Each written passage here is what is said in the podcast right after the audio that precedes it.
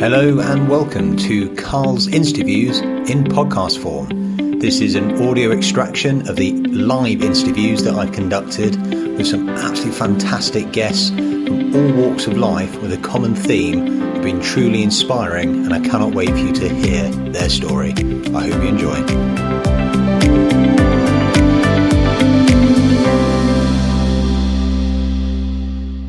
Hello and welcome to another of Carl's interviews.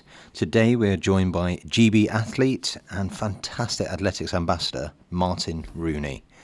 Martin and I actually had a really good talk offline, uh, trying to exchange different stories of some of the athletes we knew that he'd trained with.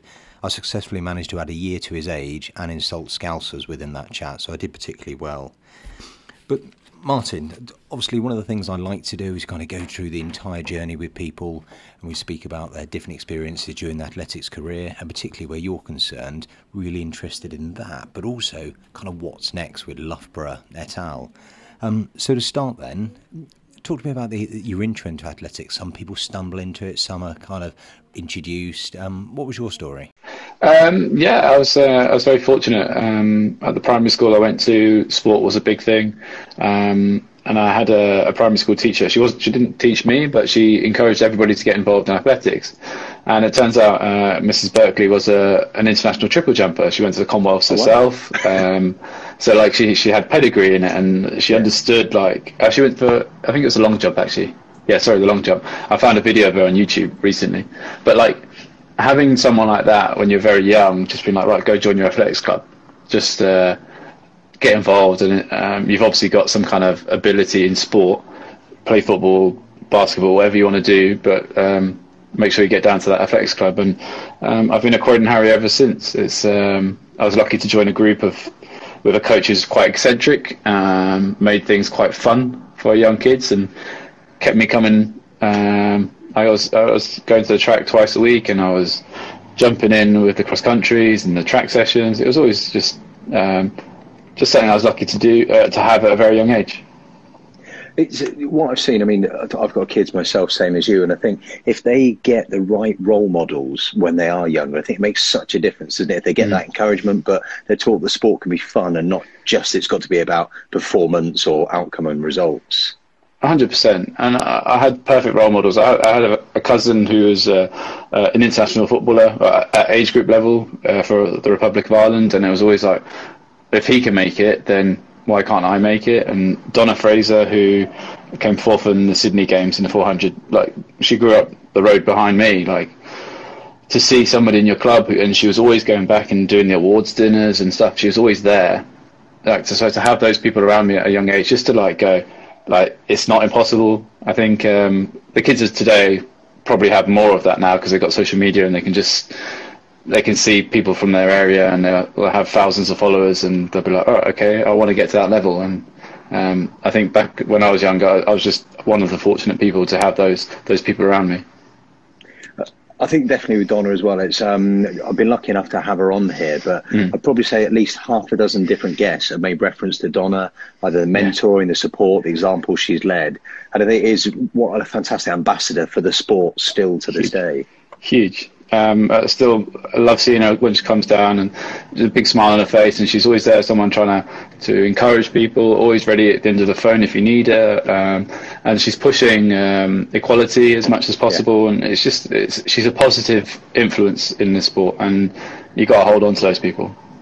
I'm still hoping as well because um, I've done a lot of fundraising with breast cancer, and she's an ambassador for them. We've mm-hmm. agreed we're going to try and do some sort of event together.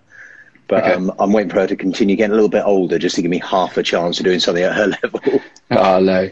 She'll always be Donna of the legs. She'll always be able to stride away from everyone. she was, uh, yeah, what, what an athlete in her day. So, and am I right that you didn't actually start with 400? You started kind of more middle distance, and almost it was kind of you fell upon the 400 just by chance. Yes, yeah. Like one of the things that we did at, at Croydon and at my secondary school, the, the John Fisher School in Purley, they basically like made you do everything. There was never a thing of oh you're just a, a, like I went to a rugby school, but you were never just a rugby boy. Like it was like you, I did cross country, I, I played cricket, I did athletics, um, and Croydon Harriers they made it as part of like you try every event to get points to the team, and along the way you might find something that you're really good at. Uh, so I was quite lucky. Like I did a lot of cross country, a lot of middle distance running, but I also did the sports hall athletics um, at a young age, and I got to go compete for Surrey quite a bit at, um, at cross country and at athletics, indoor athletics and stuff. So I was uh, the opportunities were always there for me. I was.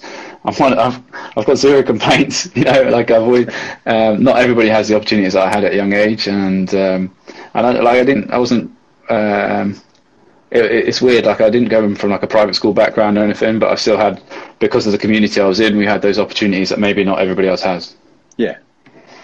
Uh, do you think as well, because obviously um, people kind of either find their way into the 400 by stepping up from the shorter sprints, but do you think stepping down a bit helped you with that endurance, or is 400 just disgusting no matter what way you enter into? Oh no, it, it was easy at that age. I could do with running some of the times this year that I'd ran when I was 17 years old. It was just like, um, I remember my, I ran a couple of fours for the club, and I think I, I, went like 49 seconds, then down to 48 seconds, and then I was down to 47 in like two races, three races, yeah. and it was just like, oh, this is easy. Like, and then I was like, I was going to the south of England. So I won the south of England straight away, and I was like, what have you guys been doing? Like, I, I, basically I, I, had to use blocks at the south of England. So I wasn't allowed to do it uh, from a standing start. So yeah, it was like the first time I'd had to do it, and yeah, it was an amazing like to find a, an event like the 800 is horrible. That's the hardest event in track and field. I don't. People talk about the four hurdles. They talk about the 400, but the 800. Uh, as the quicker you get, the harder it is as well because it's yeah. you start running 40. You basically sprinting for two laps. Um, I'd love to have had a go in these bouncy shoes, but um, I think that's only going to give me a second, and I needed probably about five or six. but it's uh, no, the, the, stepping down to 400, one lap, you you can just play. Like I, I, I remember my first couple of races and literally jogging for 200 meters and then sprinting for 200 meters, and it, it kind of worked. So um, yeah, it's uh, I think in the way I'm trying to get young athletes to do it now is they step up from the 200 to the 400, and I think sometimes that's more mentally like uh, it's, physically. It's, I don't think it's any different. If you're a very good 200 meter runner, you can yeah. be a very good 400 runner, but uh, mentally it's it's just more concentration. It's uh, accepting that it's going to hurt for a bit longer and things like that. Um, uh, and people, hopefully in the UK, they'll start doing it. And obviously you say you're talking about jogging 200 did it help being nearly two meters tall that you're jogging and striding for a bit longer than most yeah it probably did i think um, i wasn't your archetypical archetype uh, of a 400 meter and i think uh, i stood out by a lot uh, quite a bit um, i was basically a beanpole uh, yeah. with baggy shorts on and and uh, a baggy vest that fell off my shoulder. Yeah. Uh, and I, yeah, it was just different. I think um, it was so. F- obviously, when you're you're doing athletics at a young age, you run PBs a lot. Yeah, of course. But like I, I kind of went from being like a county level 800 meter runner to British number one in the 400 uh, as a junior, and I was literally just trying the event out. So it was a it was a it was a really fun time to be a young athlete. Uh, what about because I, am sure I remember either seeing or hearing an interview that it, it, took you a while to actually find some good running form in terms of your technique. Uh, and mm-hmm. actually, it was just kind of that speed and speed endurance to start. Yeah, like um, to be honest, I only really learned how to sprint till when I was 27. It's quite long. Like I think um, it's probably something that in the UK coaching system was probably something that wasn't pushed upon at a young age. It was just about getting fit and getting fast, and you just basically held your body together as best you could. Um, but then uh, I worked with an American coach, uh, Rana Reider, and he basically just taught me how to sprint and uh, it, it, definitely had a, a, positive impact on. Well, I won some championships with him, so it was quite good. But it's not taken away from what I, I ran very fast with without learning how to sprint, if you know what I mean, beforehand. So um, yeah, I don't want to slam the British coaches. I find it interesting because obviously, from a novice perspective, looking at it, you don't realise the difference things like that make. And um, Adam Gemili was saying the same that he was running good times, and then his coach said to him, "Listen, you run like a footballer. Let's practice and work on your actual technique." And he said that was when it then started actually really yeah. honing. It was make, shaving those tenths off that really make the difference, I suppose, at that level. Yeah, I think probably all the comparisons to Kyle Walker for Adam as well, like yes. probably annoyed him, so like, sorted his technique out a bit more.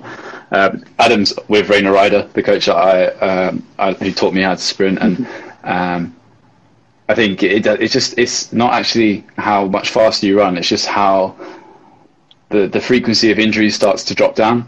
Yeah. Because you're being taught how to run properly, and your body using your muscles and using your your your form is better. You start to function properly and more efficiently. And I think that's where Adam now is. He's at a point where he can. I really, I'm excited for him for the next couple of weeks. I think he's going to get better every every week now, and um, yeah, like he, he just looks like more of a complete athlete uh, to me. But hopefully, we'll see. The proof is in the pudding. And uh, I suppose coming on to Tokyo briefly, you've got um, a bit of an old hat Olympics. So what are people going to be going through, especially those for their it's their first Olympics? What are they mm-hmm. thinking about now? What do you reckon is the best advice for them if they were listening? Um, I, think it's just to take it. Um, it's still the Olympic Games. The fact that it's not going to be huge crowds, to be honest, Rio was such a poor game. So like I, I, walked out into the stadium in my heats in Rio, and there was fake crowd noise. Um, so it, it, just happens, you know. And I wasn't prepared for it. Whereas these guys have the prepar- preparation for it. They they they know what's going to happen. They're not going to have fans, but they just got to go out there and perform to the best of their ability. It's still going to. It's still the Olympic Games. It's still the same Olympic medals. It's still the same thing. It's just it's behind closed doors. There'll be British fans supporting the British athletes watching it through the night, making sure they do really well, and um, I'll be there with them at home watching it and enjoying it from uh, from the BBC. And in terms of well, kind of something else I'm interested to talk about is you have all that the build up to it, the energy, the excitement, obviously the nation get behind, and it's slightly unusual this time because of how the country are doing um, in the Euros as well. And mm-hmm. obviously, being a Palace fan, you're not really into football, so we won't talk about that. No, but genuinely not. Palace has ruined me. but I just want to, what's it like after the Olympics? After you've been out there and done that, how does it feel then? Is it is it anticlimactic? Is it a bit strange? Does it purely depend how you do? Um, it can be on how you do. I think uh, Holly Bradshaw's done a study on it um, as part of her masters, maybe. Um, it's called the Post Olympic Blues, mm. and I think this one will be. I don't know if it'll be the same because I feel that it's it's three years to the next games. It's quite close. Yeah, it's it's a short turnaround, and I feel that um, it, there is always going to be a come down because it's the pinnacle of your sport. This is what you've dreamed for, and it, you've seen it for this week and the last two weeks. I think a lot of British athletes who've now made the games, they're on a massive high. They've had to come down, and they're going to have to go straight back up again. And um, that's the big learning curve. They have to like re get get that hunger back, I suppose, and um, go into those games knowing that there is opportunities because people people might not perform because it doesn't feel like the same games that they used to. Um, so British athletes who haven't been to this, haven't they just they haven't got the experience, whatever. Just go in there and try to beat people, and you never know what happens there. And for you, and obviously you were, to, I was watching it online, the trials, but you were there. Who's mm-hmm. your one to watch, or one or two people to watch? Do you think? Um, I, I, love British middle distance running at the moment. is is fantastic to watch. It's phenomenal, isn't it? It's just as a fan, like I'm a huge 1500 meter fan. I think. Um, men's 1500 for me um, over the last couple of years has been just really exciting to watch. And now the, and the women are just so fast. It's just like yeah. those two, the, the 1500 for me is, is my favourite event to watch, I suppose. Um, so I hope to see the British the British athletes do well. Uh, I'd like to see three people in the final for both. Um, yeah. And I'd, uh, definitely in the men, that's more, they've done it in Doha, so it's not, it's not out of their the realms of possibilities. And the women's 800, unreal. Um, so much young talent there, and the men's 800 got like the first three who made the team. Like it's just a it's a really exciting event to be a part of, and well, not to be a part of, but to to to witness, and um, you can watch the the stories develop. And I think well, the other thing about the the middle distance runners in the UK who've made the team, they're all great people. Yeah. So it's very easy to get behind them. It's very exciting to like follow their journeys, and um, I really hope that they can go making finals at this time would be an amazing thing and sneaking a medal. There's definitely opportunities for for all our middle distance runners. It's one of those things. I've said this before to those that been to Olympics, those prepping for them, and even I've got a couple of guests coming up who didn't make it this year but were really close. And it, mm. just to even get to the Olympics must be absolutely incredible because you're then the best of your country competing against the best of the world, aren't you? And I think again from an outsider, we forget sometimes that just to even be an Olympian is yeah. an absolutely incredible feat. it's huge. It's huge, and it's one of the things I, I used to argue quite a lot uh, with our former uh, performance director, someone who was who was a mentor to me, and we, we got on very well. And um, but we used to argue about what it meant to be an Olympian.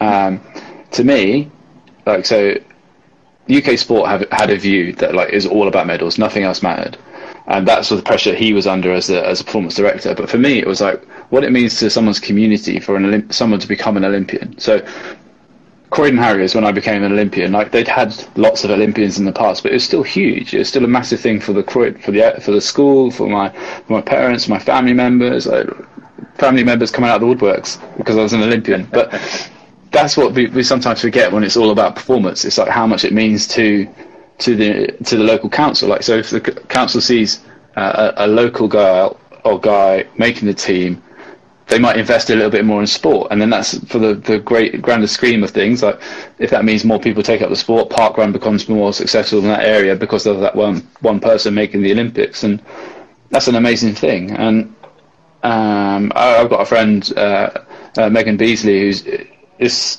she's this is her last year, and she's finally made the Olympic Games, and I don't think she really realized how much it would mean to her until she actually she she got second at trials and she's like yeah my training t- partner Jess Turner in the same event. Like you can see how excited they are about it and how proud of themselves they are for making the team. And you said obviously previously we were really focused on medals. Do you think that culture has shifted enough or we've still got a way to go? It's performance sport. I think um, I'm not against pro medals. I know UK sport have a new thing where it's about the welfare, and that's obviously important. Um, but I do feel like uh, we're judged on how well we do. And it's be it football, rugby, we're in an entertainment business, and you people want to be entertained by high high performance. So, um, yeah, that's people are funded. We're funded to do a job to the best of our ability. We're not funded just to smile and wave to the camera and come last. You know, the, the, there has to be accountability and accepting that we're there to do as best we can. I knew before we spoke I'd get pragmatic answers and also, um, but it's fair answers as well. And that, that's sometimes what you need because it's you can talk to some people and you, you almost get you feel like the party line. Whereas it's really yeah. nice. I've seen it with interviews before as well. You just you tell out how it is, and it's quite refreshing. And I expect for the young athletes you deal with, that must be a real privilege for them to have someone being obviously motivational, but also being honest with them about how things are and what to expect. Well, I don't think the athletes actually I work with know I am. Like they've just seen me running rubbish on TV recently, and they're like, "Oh, who's this? Who's this guy?" Um, no, I, I, think one of the, the, advice I give to a lot of young athletes is just to be honest. I think um, in every part of their life, it's just to be honest. So when I do an interview, I'm telling you how I feel. I'm not telling BS because it's kind of like people can read that, people understand it, they get it. Like um, a lot of people can see through it. So if you're just being honest, then people maybe relate to you better and they may understand you, and you can build a rapport. And especially now in this era of social media, where young athletes, um, for them to have a financial backing, they need to have a big, uh, like big social media following. So uh, I don't know. I don't. Really, I don't really like the whole me Instagram thing. Like it's it's it's fake, and that's probably why I'm not very good at it. Um, but I think just being honest, uh, that being an interview, being honest, but it's also being into honest with how you are as an athlete. I don't want to get too far away from what you were talking about before, but if you're not honest as a as a 400 meter runner, you'll get found out when it comes to the season because you're not fit enough. You might be kidding yourself all winter that you're doing all the right training and all this, and then it comes to it, and you're like, um, four seconds slower than I thought I was going to be, and it's that's uh, that has to you have to be honest with yourself. Like I, I've not ran well this year, and I've, I've had to go back and go, well, what have I done wrong? And if you have that honest approach to things, you can see things quite quickly.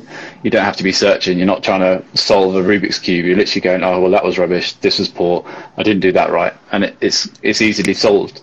Uh, unfortunately for me, it's just going to be way too late. But it's uh, it's uh, it helps me deal with the situation and that is something I want to get onto shortly. But um, mm-hmm. something interesting you just pointed out there, and in terms of your honesty about your running, it's something again that is quite unique about you. I'd argue that, and it's you did a news article a couple of years ago when we had the mixed relay, and they had you as the anchor leg. But mm-hmm. being fair, you weren't the quickest man that could have been running that. Mm-hmm. Um, and but there's not many people actually, I, I suppose, have the confidence or humility to say, well, that shouldn't have been me. They were quicker and faster. What, what made you decide you had to come up and say that? Um, well, I, I, think it was pretty obvious.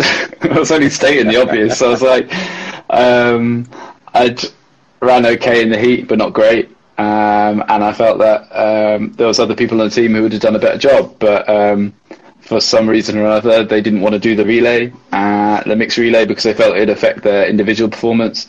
Whereas I've always, I kind of thing I wish I'd had at the start of my career. I feel like um, if you're a fit, strong athlete who's coached well, the mixed relay is a great opportunity for you to have a good championships. Uh, in Doha, the, the stats were that the, all the British people who did the mixed relay ran season's best in the individual afterwards. So okay. it sets you up for the event, and, and that was the way I was, I was frustrated. I was like, well, I shouldn't be in this team.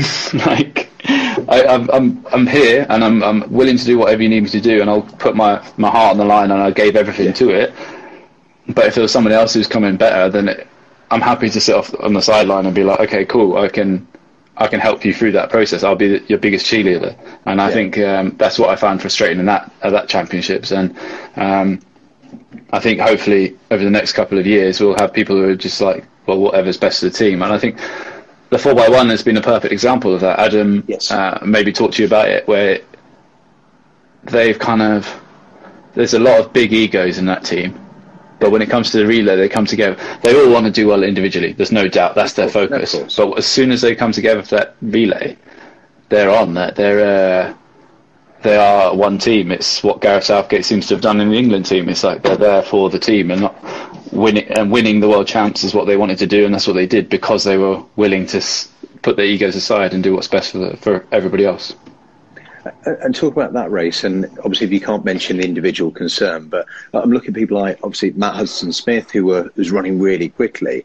So was it his lack of involvement because he didn't want to be a part of it, or because the team wanted you to be the anchor leg?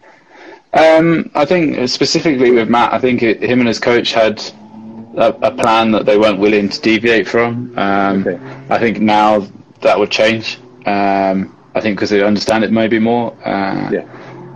Uh, but I, I, think Matt pulled out injured anyway. I think he knew he was injured and he didn't tell anybody. He didn't tell us anyway. Maybe British Athletics knew, and that's why I ran. But yeah, um, uh, I think he there's uh, I think there's an understanding now that if you want to do well, look, one you can win a medal in it.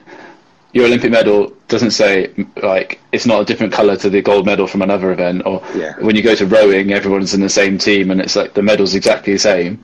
Um, it's exactly the same as a four x four. So don't don't um, it's no different. And I think that people understand that as a good opportunity to win a medal, and if they do it right, it will help the the main event. Well, it worked for Allyson Felix, didn't it? She certainly took it up and looked at it that way.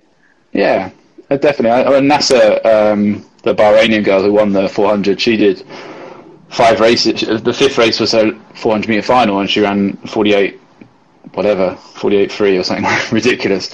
Um, and from the British point of view, uh, Emily and Emily Diamond ran incredibly well, and Rabah Yousif ran uh, superb. Like the massive season's best after doing two rounds of the of the mixed relay. So it, it, there's an opportunity there, and if it's used properly, uh, we as a British team should come away with medals and better performances later on. And on the mixed relay itself, or kind of the concept of the idea, do you think mm-hmm. there's other aspects of athletics we can mix and kind of break down the, the, the gender barriers that we've had previously? Um, I don't know. Like, I think uh, it's an entertaining event, so that's why it, it, works. Like, people do actually tune in to watch it, and people want to see different orders, so it makes sense. Yeah, yeah. yeah. Um, it's just very hard. Like, there's obviously such an, uh, a difference between uh, women's performance and men's performance. Um, maybe not for me so much because the women will kick my ass in the hundred at the moment. um, but at the top end, like the top girls are running ten six and the top men are running nine seven. You know, you can't compete. And shot put, there's a weight difference and there's a probably like a three meter difference. So um, there's not many events that can cross over. Unfortunately, yeah. I think. Um, I loved it in training when I used to watch Christian Taylor, who's the Olympic triple jump champion, and Shara Proctor, who's a, a world medalist from London 20 no from Beijing 2015. Uh, they used to have this like Diamond League competition all the way through winter, yeah. and it'd be it, it was just done on points and jumps and stuff, and it was they had their own secret little rules about it or whatever. But it was an amazing thing to watch, and you can have that. And I think uh, in a lot of the street meets in Germany, they have team events, and they they bring fans in, they bring spectators in, and that's what we need to do. Uh, and for that mixed relay itself, is that something the four of you kind of decided the order for, or do the coaches decide? Because I always found it interesting when you watch the lineup, and some front loaded the event, didn't they? Others mixed yeah. it up. Um, I think we just uh, the team had their ideas, like the staff, uh, and we kind of aligned quite well. I think uh, we understand that it, it's always on the strength of our women. Mm-hmm. Um, like the men, pretty much all run 44 seconds, maybe 43 slow 45. Um, whereas the girls, they might have a girl who runs 48 and then another girl who runs 52 in the same relay. And that's yeah. so we've been very fortunate. We've got very strong women um, who can come in and run good splits, and I think that's why the medals will be there. Hopefully, um, the two guys who, who, run in the relay will, if they can split 44 high, there's no reason we can't come away with a medal there. Um, but it's just yeah, it's just trusting the guys and as long as they got trust between each other, I think we had a lot of trust in Doha. Even even with me like not being the strongest runner, there was still a lot of trust in me to do a job. So yeah, um, yeah, I think that's that's obviously massively important in team sports, and it's probably not something that athletes really understand until they they have to do it for for the special events it's going to be strange, not because I'm so used to seeing you on that anchor leg for so many relays mm. and kind of, and obviously you, have been within the sport for years now, haven't you? I think it was at 18 you kind of properly broke into it, and it's mm. it's, a, it's a long old time. Um, what do we get? We'll miss you. ah, no, you won't. You won't. There'll be uh, some young, good-looking, handsome people coming in to take my place. It'll be fine. I think um, I, I, really. Um, I really hope some of these guys go out and take this opportunity now. I think we haven't, um, like, it's not gone too well. The relays, I think they've done three relays that I haven't done, and they haven't either finished or they've dropped the baton or something. So um, I'm kind of hoping that they this is the chance they step up and they go right. Okay, this is the Olympic Games. We're going to get it right here. Um, and uh, there, there's some lovely guys on that team, like lovely gentlemen, and and the girls the girls squad is so powerful, and they're all like they're fierce competitors. So it is quite exciting to see uh, the relays at the moment. And well, in that case, are we going to dismiss the sunglasses instead? Would that be fair? Yeah, you can miss the sunglasses. yeah, if uh, any sunglasses companies want to send me some just for, for keepsakes, then that'd be great. A part of me almost expect you to wear them, but um, yeah. kind of the story behind this, and it's I quite actually enjoy the message it can give people. That the, the first part of the sunglasses was not in terms of fashion or anything else. It was more you put them on because it was quite sunny, and actually mm. you then realised it gave you that little bit of confidence because you were struggling with that when you were younger, yeah. and then it just kind of grew from there and then became a bit of a superstition. Yeah, like um, I think when uh, as a kid, sungla- kids who wore sunglasses, you kind of thought, I don't know if I can swear, but like full kit wankers, basically. Yeah, say whatever you like. yeah, yeah. So like they kind of look a bit arrogant and a bit prattish, yeah. basically. Um, and it was something I'd always stayed away from, but I got to the World Juniors in Beijing and I couldn't see. so I was like, oh, right. Um, and Adidas had given me a pair of sunglasses. Uh, they actually gave me two pairs. Um, and I, I, had a gold pair that I never wore. Uh, but it just made me feel a bit more arrogant, a bit more yeah. focused on myself, and like, you know, look, you deserve to be here. And um, I think if you wear sunglasses, especially as a young athlete, you have to kind of walk the walk.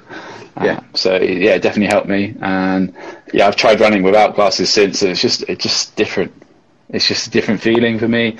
Um, I don't know. It's just it, it was something that I got used to, and I felt more relaxed. I, like my shoulders would drop. I'd feel more at, at, ease with myself when I was running, and um, yeah, it was just one of those things that was hard to, to break. it's funny, isn't it? Because I suppose on the face of it, it seems so simple, but mm. and it's almost a facade that you're wearing these. But if it does, and clearly did, give you that little bit of confidence, I suppose almost a bit of a barrier to what was going on elsewhere as well. Do you know any other athletes that have things like that they've adopted that have kind of stuck with them? Um, I'm not sure actually. I know uh, quite a few athletes do wear the glasses now. Like, uh, I wouldn't say I was the first 400 meter runner to do it. There's obviously lots of people. I think Jeremy Wariner, uh, as a as a young athlete for me, yeah, was yeah. obviously the, he was the king. He was a, before Bolt. He was probably the biggest name in in athletics uh, from the male side, anyway. And um, so he wore the glasses and. Um, I don't really know anybody else. Like I think certain people, like obviously you see Noah Lyles, he has like big flashy socks. Um, there's something that suits him, headbands and stuff. Some guys wear them, and um, you see certain uh, some of the female athletes wearing like it's like how the the makeup they use it as part like water like a um, I wouldn't, I wouldn't say it's like war paint kind of thing, paint, but it's yeah. it's, it's about like look, I've put my my competition face on. This yeah. is it.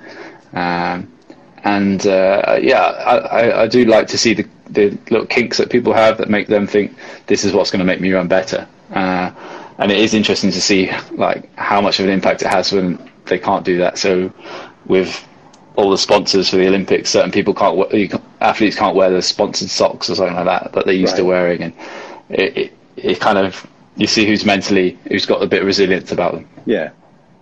Uh, and what about as well in terms of at the start of the race that pre-race routine? Because I'm mm-hmm. always interested. You get some that have got a set routine, and others um, actually I've heard stories about people trying to knock blocks or spit in lanes or psychologically make lots of noise. Yeah. Was there anything you experienced? Not really. Like Annika has got good stories about like people she spitting has, in a yes. lane and stuff yes. like that. And I remember doing blocks with Annika before, and it was quite intimidating. Like you're standing next to her, and she's like making a bit of noise. You're like, "Shut up, Annie." but um, you know, like for me, like the 400, you kind of have enough space. Uh, I've been in call rooms where people have tried to tell me they're going to kill me or whatever like that. So there's nice. chat, but it's just uh, like you can't do anything. I'm in my lane. Like there's literally zero you can do to me. Yeah. Um, so I've always been quite relaxed about that situation. Uh, pre-race, I'm very relaxed. I kind of I chat a bit in call room, especially if I have people that I know. Like so, Kevin Borlée was always someone I spoke to a lot. Um, uh, Rabah, myself and Rabah chat too much to be honest. um, and uh, and Wayde van Niekerk, someone. Uh, to be honest, uh, everyone. there's only a couple of people who won't speak, but most people, yeah. like like I found with Wayde, he loves to just have a little he needs someone to have a little conversation with him, someone just to kind of help him take the nerves out of him. And it, yeah. to be honest, it's not helped me because he goes out and destroys me in the race. But um, it's uh, I've, I'm just the person who kind of has to be relaxed, relaxed, relaxed until I get behind the blocks, and then I'm like, that's the way I've worked. If I get too nervous too early, then I'm gonna pay the price and I'll run 150 as fast as I can, and I won't make it around to 400 meters. So. Um, it, there is people who try doing things, but for me, it's just about being as relaxed and enjoying the moment as best as possible. I think I have to go back to Annika about this because she's the only one that keeps mentioning about that it's affected her. So maybe it's just her. Maybe people just spit in her lane. Nobody else. is her. to be honest, um, I, have always if someone spat in my lane, I'd, I'd obviously purposely try to avoid it. But um, I don't know if it would affect me. To be honest, uh, people gob all the time before the race, yeah. and um, I can imagine it's worse in the endurance events where they're like pushing stuff out of the nose. Yeah.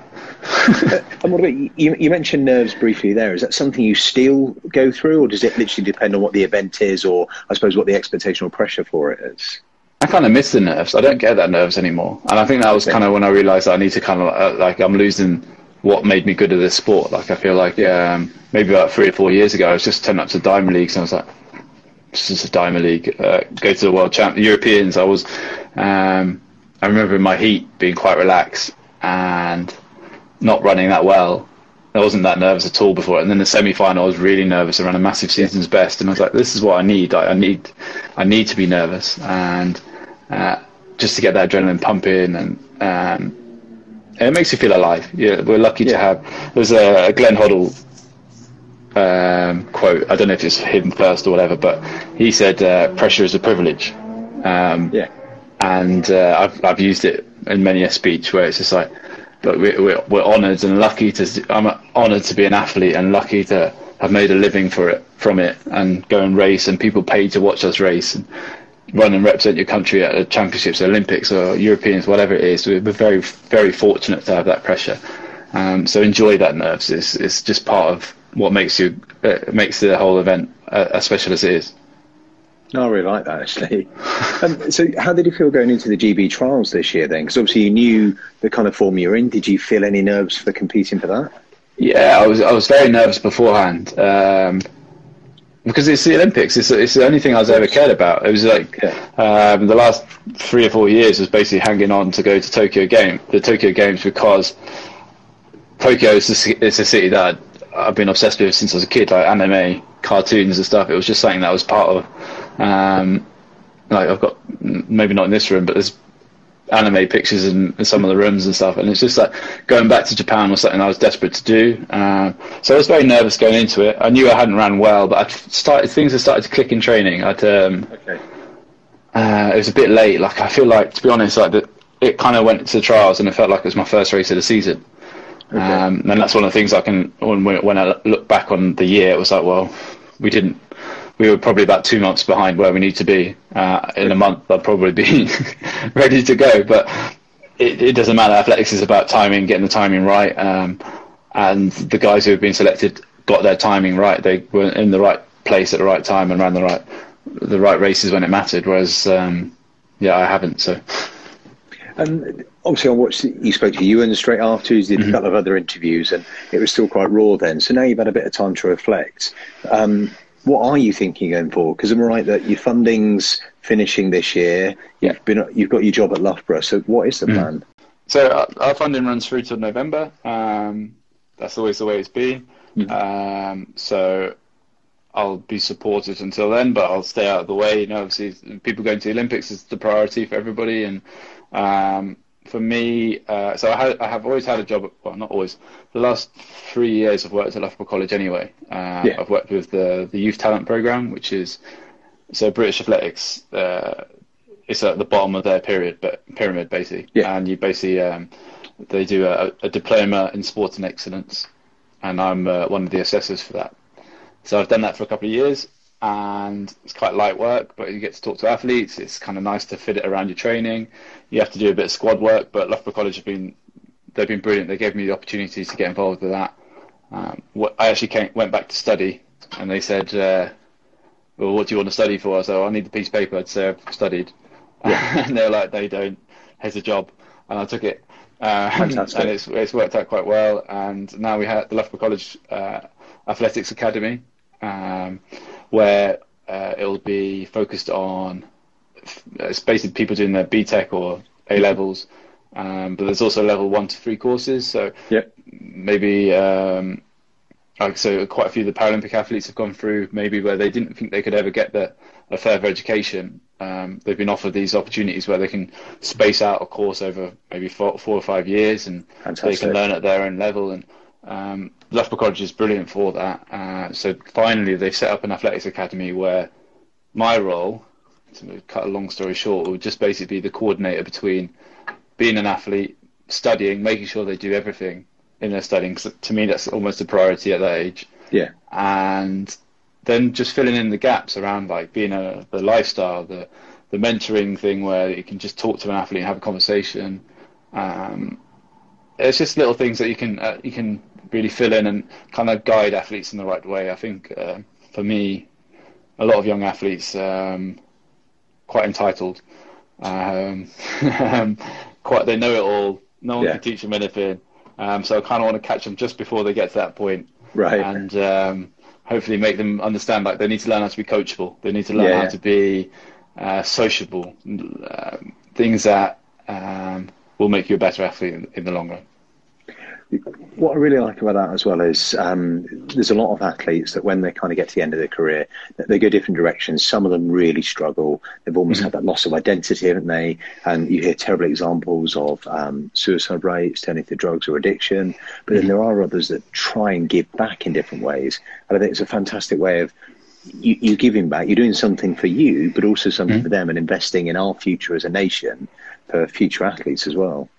Yeah, uh, the opportunity uh, that Loughborough College have given me to to stay involved in the sport at a good level. Um, it doesn't happen all the time, and I'm, I'm very lucky. I think um, it was just something that uh, I'm very thankful for, uh, and um, the belief they've they've put into me. Uh, what like even for the first job I got, you're meant to have a university, you're meant to have a degree, and they're yeah. like, no, you don't need it. Like, uh, so it was just like I was very fortunate that those guys kind of have backed me to go and do well, and hopefully I'll repay it with lots of young athletes, talented athletes coming through. Um, obviously, Loughborough has its own, Loughborough University has its own like history, and everybody knows about mm. it being the number one sports university in the world, um, and the college is, has a great opportunity to kind of like bolster that. I think uh, a lot of universities around the country are doing an amazing job and really investing in sport. And um, I think at Loughborough College we're kind of trying to fill that that gap. Um, and um, I'd, I'd, like to work with as many other academies and stuff around the country. I don't I don't think it's not. It obviously it would be competitive because it's athletics. You want the best athletes to of come course. to you and you want no, to support them. But I want academies to become a normal thing because I feel like it's in football, it's in the rugby academies, it's cricket, they, they, it's just a normal part of their sports. Whereas in athletics, we're kind of seen as, oh no, you can't do that. It's it's too too focused too early. Yeah. Um, and yes, I, to an extent, I agree. But that's like if I can find a way that you can produce more athletes that are going to have long careers. Like I, have had a very long career. I don't expect people to last 15 years or whatever it is. But if you can get 10 years out of your athletics career, that would be amazing. And if we can set them up properly from from 16 years, 18 years old, then brilliant. I, I you, this, that, that pleases me on so many levels. Um, one of them being, I don't have a degree or anything like that, and I've been in a position similar to you actually, where after I left the army, I was thinking, oh, I haven't got the bit of paper that says I can do this, mm. and actually be taken on because they said, well, no, you've got this experience and you're the right sort of person. And I think yeah. that speaks that, that, sometimes that's what we need to do, isn't it? Instead of just saying because you've studied something, actually, are you yeah. going to add the value? Are you going to inspire? Are you going to be the sort of person they can work towards? I hope so. I, I think we, I see it a lot in performance sport that say from a therapy point of view, like some people who are, who have hands, you know, people who can treat and they can they understand how the body moves, uh, but they don't have. They, they probably have. They well, they have to have the piece of paper for qualification, like yeah. for licenses and insurance and stuff. But they wouldn't be the guy that would write an essay that's amazing, but they can do yeah. the job better than anybody else. Yes. Um, and I think within performance sport, we've realised that that we've had to have some mess ups where we've brought people in who are just not capable. They've got every doctorate and whatever under the sun, but their hands are poor. And um, I think that's what I think. In I, am very sounds like similar to you. I think like if people can can do the job, then do they need that piece of paper to say it? And something I've spoke to about quite a few guests as well is that that transition from being at the, the high level to getting out. I mean, you, as you say, you've been very fortunate in the opportunity you had, but yeah. do you almost feel morally obliged to help other athletes post Olympics and that, even be it advice and guidance and try and give them those opportunities?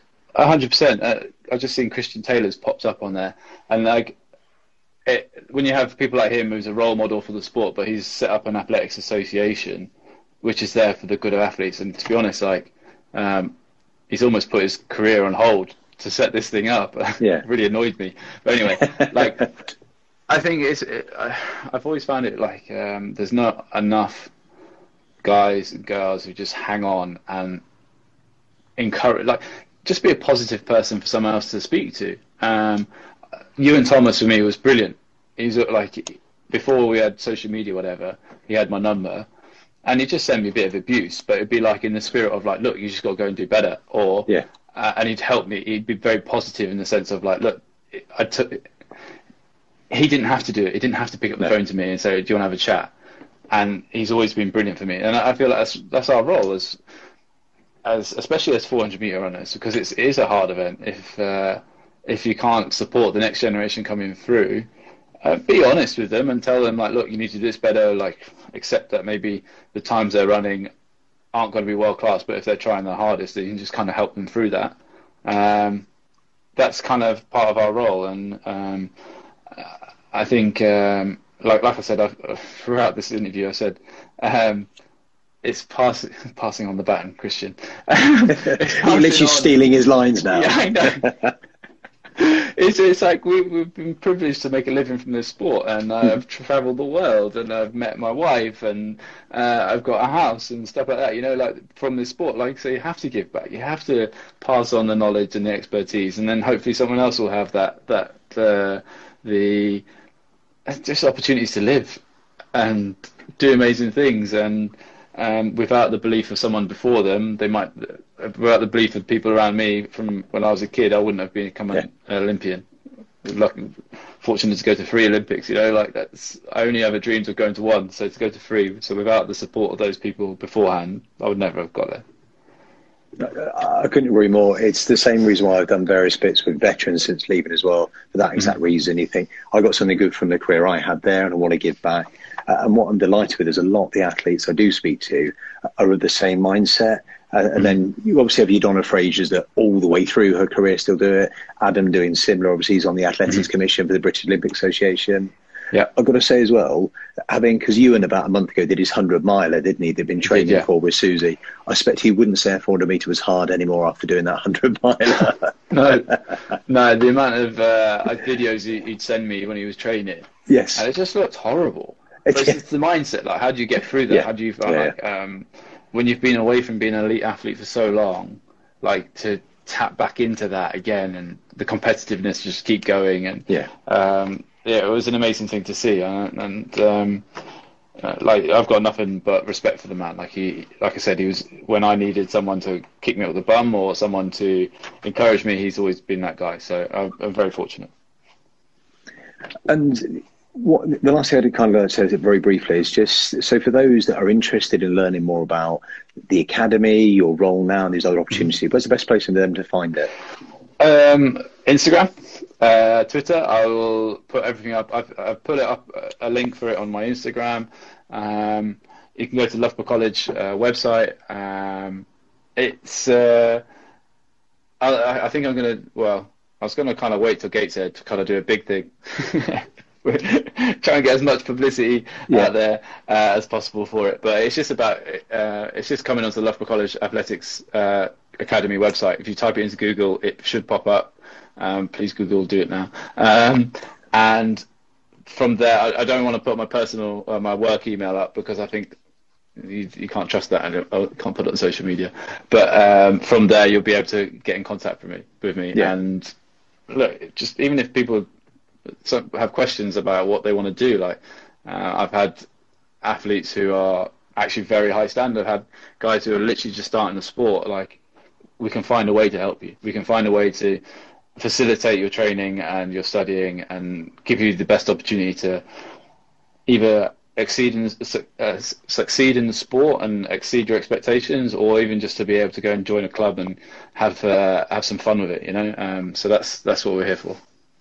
What I'd like to do, Marty, if you're up for it as well, is um, post Olympics, get mm-hmm. um, a couple others on with you at the same time. Um, potentially one of the senior athletes, maybe one of the juniors, and we can kind of have a talk about it and see from their experience how that would have helped them going through. And potentially someone's had that experience as well, and hopefully that will help promote it at the same time.